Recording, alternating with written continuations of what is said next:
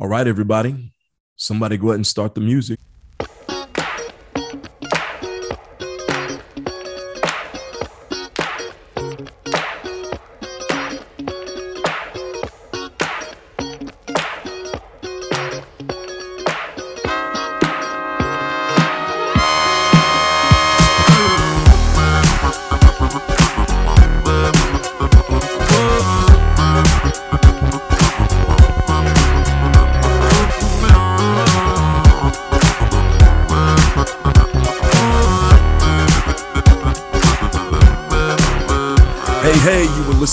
Prof JC Leadership Podcast, a podcast about life, leadership, and human flourishing. My guiding philosophy is simple what you can be, you must be. Abraham Maslow. The purpose of this podcast is to help you live an all in life, be an all in leader, and lead all in teams and organizations. I'm your host, JC Hurtado Prater, yours truly. And I'm so grateful you joined me for a few moments on the podcast today. The professor is in. Happy 4th of July, everybody. Happy 4th of July. I got to tell you, next to Christmas Eve and Christmas Day, this day right here is my favorite day of the year. 4th of July. 4th of July. Um, and I think it's for many reasons. Number one, it's summertime.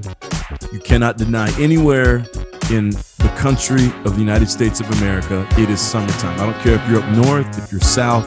By the 4th of July, it is summer for all of us. So it it's going around. Great weather, good food, being out by the water, boating, uh, you know, grilling, spending time with friends, good food, good drink. I think I keep mentioning good food. I live in San Diego, so getting out to the beach, right? Spending time in the sun. Just something about the 4th of July. It's just an amazing day. I've always loved 4th of July. So that's one reason why, right? But I would say this on a very personal level. I'll tell you this I love the 4th of July because I am so passionate about this country. And I think, in spite of all the things that we can do better, in spite of all the things that we need to do better here in the United States of America, and all the issues that we're trying to tackle, this is the greatest country in the world. And there's no shame in my game for saying that. Now, I'm not denigrating other nations, I'm not denigrating other countries. Uh, I think we live in an amazing world, we live in an amazing globe. Not everything has to be like the United States of America. Not every place has to be like the United States of America. Uh, I have a high value on our our world and just the people around our world, but there's something about this country that uh, makes me proud to be an American. And, uh, you know, I grew up in the Midwest. I'm sure that has something to do with it. Grew up in a family of educators. That probably has something to do with it. Grew up in a, uh, uh, you know, kind of an evangelical Christian environment. That probably has something to do with it. But at the age of 19 years of age, I signed up and I went and served my country in the United States Army. And I think that has everything to do with it. There's something about when you serve your country, you put on the uniform. And those of you who've done it, you know what I'm saying. There's something about when you put on the uniform and you get up every single day for four years, or other people, you know, eight years, 10 years, 12 years, 20 years, 30 years. I just talked to a gentleman today, 30 years in the US Navy. And by the time he gets out, he'll probably be in 33, 34, 35, 36, seven years. So these men and women who are serving decades for our country, there's something about when you put that uniform on. I don't care if you've done it for two years or for 32 years, 42 years. It provides a foundation of understanding how beautiful this country is. And I certainly believe it. I certainly just talking about it right now. I'm getting excited talking about how, you know, in, in this country where I live in San Diego, there's a whole culture here in San Diego.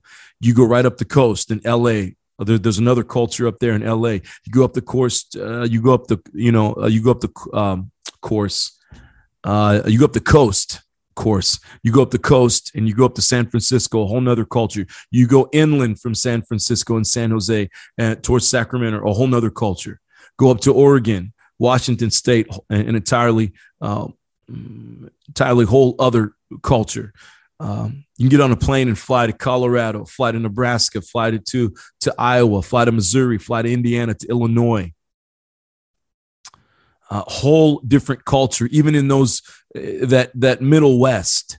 There's an entirely different subculture in those different areas of of of of that Midwest culture. You, you go to Tennessee, you go to Mississippi, you go to um, you know you go all the way down to Florida you hit the other coast, North Carolina, South Carolina, all the way up to New York, Boston, um, you know, the East Coast. There's there's just a different culture. What?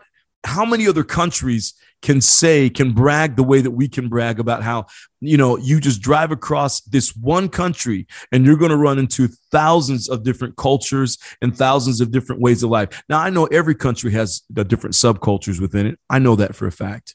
Okay but the United States of America is just so unique. And, and I think about the problems that we're wrestling with right now. And I know there are people, I talked to someone a while back, and they're all about burning down the system. That the United States of America is such a poor country. The systems need to be burned down to the ground. We need to start over from scratch. Okay. All right. That's an argument that you can make. Um, but I would argue this the fact that you can even talk about burning the systems to the ground shows us exactly how great of a country this is. The fact that you can go somewhere in the United States of America. And I, I, forget, I heard a story, something along these lines. I don't know if it was local prison or some kind of a government institution. Somebody raised the Mexican flag there at that institution. Obviously, got taken down. It obviously made the news. It was controversial. But if, if you know, but in the United States, you might get a misdemeanor for that. You might get fired for that. You might, I don't know, maybe you even go to jail for a few days. I don't know. But in other nations around the world, you pull that stunt and and that's the end, baby. You're done. The rest of your life and maybe even your family is going to be done. I think about racism. And, and, and let me just say something uh, about racism. Racism is a global issue. I'm so sick and tired of hearing people talk about it from a perspective like it's only the United States of America that, that wrestles with this idea of racism. It's not. Now, we have a sordid history with racism, especially with Black Americans. Okay. So let's make that clear. And there are still conversations that need to be had, and there are still um, probably even consequences that need to be had based on the work and based on the habits and based on the way, you know, the mindset, the philosophy, based on the actions that were taken for many years in this country. But I'll say this again. This is a country where at least we can talk about it. We can protest. We can, uh, in our corporations, hire DEI um, certified trainers to come in and help our workplaces become more diverse, become more sensitive, become more empathetic, be, become more compassionate. I dare you to try to name me 10 other nations around the world that have this same mentality. I've spent time in other countries across the world and I've loved all of them. I, I have a very, I think I am, in the truest sense of the word, I'm a liberal. And it's because I can see from other people's perspective you know, we're going through this abortion debate. Like it's not, it's it's it's not a debate. The U.S. Supreme Court uh, Supreme Court overturned Roe versus Wade in in in recent days here in 2022, the summer of 2022. And my goodness, people are up in arms about this one. Okay. And I get it.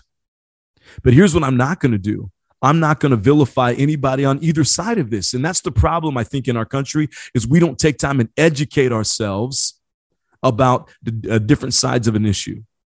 to understand that there are people who are pro choice and they have a very specific reason why they're pro choice. And if you were to sit down and listen to their story, you'd hear why they're pro choice. And if you'd listen to their arguments for it, then there are people that are, they would call themselves pro life, anti abortion. And these people have their reasons for why they're pro life or anti abortion. A lot of times it's moral values or religious values. But there are other people who are educated and they have other reasons for why they are um, pro choice, uh, excuse me, uh, pro life, anti abortion. And, and the point I'm trying to make about this country is the fact that at least we can have that conversation and at least we can have that tension. Now, I think we need to get better in our country about, st- you know, stop vilifying everybody on, on the opposite side of who you are. I wish everybody had my mindset. I wish everybody were a liberal like me. Uh, and in this term liberal, what I mean is that I can see it from all perspectives. I'm smart enough to understand I need to sit down and study an issue from both sides eh, eh, before I make a decision. And normally, when you study an issue truly from both sides, it's really hard for you to take one position or the other. Then you come to a point where it's situational, right? The point I'm trying to make here, and if I'm not careful, I'm going to get way off track here. The point I'm trying to make here is that in this country, we're allowed to have those kind of debates. We're allowed to have these kind of questions. We're allowed to hold that tension between somebody who might be far right and somebody who might be far left without the fear of anybody going to jail. You know, I've, you know, the one thing that I, I really struggle with here in the United States of America is the fact that we feel like we shouldn't talk about politics. I can't stand this. I can't stand this. It's, it's the one thing I think that really annoys me about our country is that we have this mindset that never talk about politics and religion. And here's what I would say it is the height, it is the height of privilege to, uh, to have that mindset that we should never talk about politics or religion. Why? Because it upsets people. And, and here's the deal there, there, there are so many countries around the world, probably 90% of the countries around the world that have to talk about politics and religion on a daily basis, or the lights get turned off. The water starts or stops flowing. The roads never get built. It's not even that they don't get repaired, they just don't get built. Human rights are on the line every single day. So they have to be consistently talking about politics we get this privilege in the United States of America to say, ah, oh, we don't want to talk about it because it makes us what? Uncomfortable. Now, what I believe we need to work on a little bit better here in the United States of America is learning how to talk about politics, how to talk about religion. That should be uh, that should be on the docket. But not that we're having this argument about taking it completely off the table. That I don't understand at all. So again, I'm I'm sort of getting off track here, but the point I'm trying to make is that I can even have this conversation on a podcast, put it out to the world for whoever wants to listen to it and have no fear of reprisal. And you can do the same as well. I think about my own story. Born an Afro Latino, came from a country, Ecuador, and, and I have not been back since then. And so I need to go back, but came from a country where my understanding is racism is strong and it's not going anywhere. Colorism, classism, racism, it's not going anywhere. So to be adopted from a place like that and be able to come to the United States of America and have the story that I've had, to be adopted into a family of educators, and through that, the influences I had, and to be able to go on and get, you know, um, you know, I'll be honest with you, get kicked out of high school and go on and make a whole bunch of mistakes and, and then finally get my life together. And and be on the path I'm on today. My story could only happen in the United States of America. It would not have happened this way had I stayed in, in Ecuador. It would not have happened this way if I had been adopted to even a place like Mexico or uh, Spain or Portugal or Brazil or, or the Middle East. And more than likely, I wouldn't have been adopted to those places because I'm Afro Latino. And here's what we know even in brown cultures, there's colorism. So in uh, Central America, South America, racism does exist. You say, well, how can that be? How can they be racist about that? Of course they are. It's like the darker you are, and if you have uh, clearly you have a black um, you are descendant of somebody who's black, you have a black, um, I'm, I'm trying to think of the word here, I- inheritance. That that's not what I'm trying to say here. I think you you get what I'm trying to say. If you are a black person in Central South America, it's going to be harder for you than it would be uh, if you were more light skinned, and that's in Central and South America. Yes, it's the same here in America, but here's what I found in America that I don't see in Central or South America is there's a willingness to talk about this. They might be talking about down there, and, and there might be some, uh, you know, there might be some things that I need to be reading about and studying. But here's what I'm saying: here in America, here in America, we get to have these kind of conversations. People like me get to be adopted here, and the sky is the limit. Now, again, I got lucky. I got lucky to be adopted into a family of educators. It was not a perfect family by any stretch of the imagination. And anybody who knows me and anybody who knows my story, anybody who knows my family knows it was not a, a, a perfect family at, at all. At all.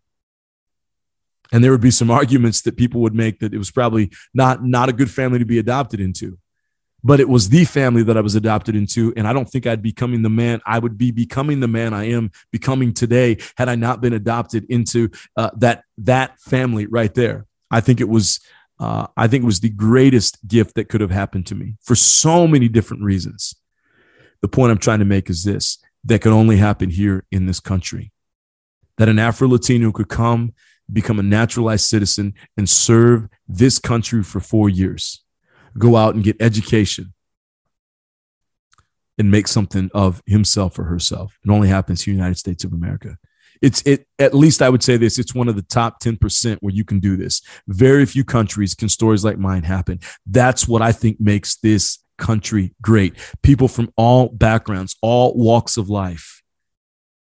Come here, come to this country, all different cultures, different races, different creeds sexual orientations, religions, all kinds of different backgrounds. And this is a country where you're not constantly having to look behind you in fear that something else is coming up in your direction, that something is coming uh, your way. We can argue about politics and we can protest and we can have things like George Floyd that happened back in 2020 and what, what a tragic event that was. But then to see uh, America really step up in so many different ways. And yes, we went through some protests and we went through some hard times there too, but to be able to have that conversation and to have presidents who, for the most part, listen to their people.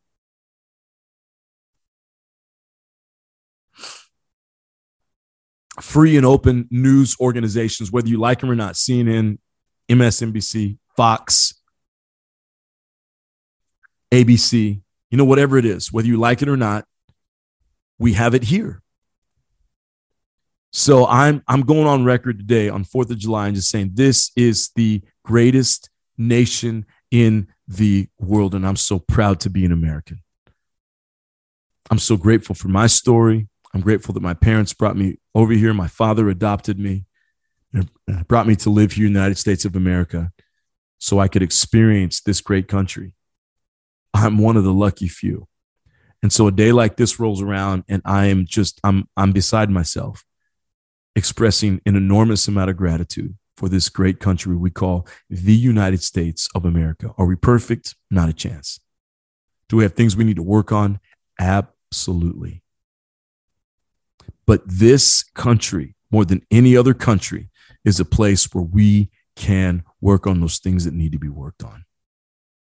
Therefore, it is the greatest country in the world. We were supposed to do mental models today, but I've already gone too long, so we're not going to do it. I'm going to save mental models until uh, Wednesday.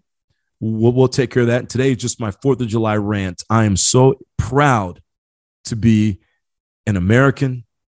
I'm so proud of this country, the United States of America. And I'm so proud of the tension that we live in. And when I say tension, I mean the, the right the political right and the political left. Most of us here in this country live somewhere in the center. But I'm so proud that we have these two sides. As a friend of mine would say, both sides provoke the other. But that provocation of both sides creates the tension that makes our country what it is creative tension. We've talked about that on the podcast before. So I hope today is an amazing day for you. And I hope that in the middle of your barbecues and you're getting out on the boat and you're going to the beach or you're going to the local pool or whatever it is you're going to do, maybe you're just going to sit at home and rest and read and relax, whatever it is that you're having a chance to do. Or maybe some of you have to go out there and, and work and you're on call, you're on shift, whatever it is. Maybe you get a few hours later on today, you see the fireworks tonight. Whatever it is, I hope you take a few minutes and, if you are in the United States of America, I hope that you take time and appreciate how great of a country this is. I'm going to get passionate about this because it is such a great nation. And it's such a great nation. And here's how we know there's so many people trying to get in all the time because they see the freedoms we have, they see the opportunities that we have, and they want some of those same opportunities, some of those same freedoms. So, in the middle of your celebration today, I hope you will stop and express gratitude and just say, Thank you for this country. Thank you for the people in this country. And thank you that I get to be a part of this thing called the United States of America. Have a wonderful, safe, and happy 4th of July, everybody. I'll see you on the next episode of the Prof. JC Leadership Podcast. Happy 4th. Take care.